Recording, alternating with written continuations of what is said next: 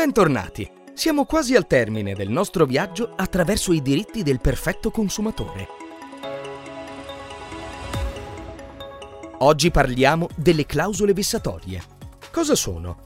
Lo dice la parola stessa. Sono clausole che creano uno squilibrio tra i diritti e i doveri delle parti, cioè vessano una parte a favore dell'altra. Generalmente si tratta di clausole che avvantaggiano le imprese venditrici di prodotti o servizi a svantaggio dei consumatori. Facciamo qualche esempio. Se acquistiamo un prodotto che deve esserci consegnato e nel contratto è previsto che le condizioni della vendita possono essere modificate in ogni momento da parte dell'impresa, secondo voi siamo in presenza di una clausola che danneggia una delle parti? Direi di sì.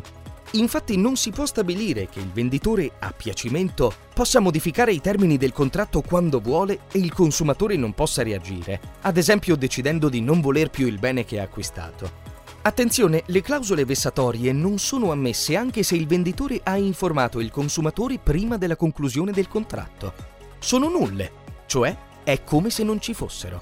Altro esempio, se acquistiamo un biglietto per un concerto e nelle condizioni di acquisto è stabilito che se per qualunque motivo il concerto venisse annullato, il prezzo del biglietto non verrà rimborsato, secondo voi la clausola è corretta?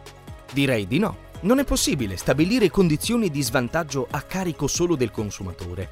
Riepilogando, tutte le clausole che creano uno squilibrio ingiustificato tra i diritti e i doveri di venditori e consumatori a danno di una sola parte sono vessatorie. Se ci accorgiamo che in un contratto che abbiamo concluso sono stati inseriti obblighi eccessivi a nostro carico a vantaggio del venditore, possiamo segnalare l'accaduto all'autorità garante, che, come ricordate, tra i suoi compiti di tutela dei consumatori ha anche quello di valutare se le clausole contrattuali nei rapporti consumeristici sono vessatorie.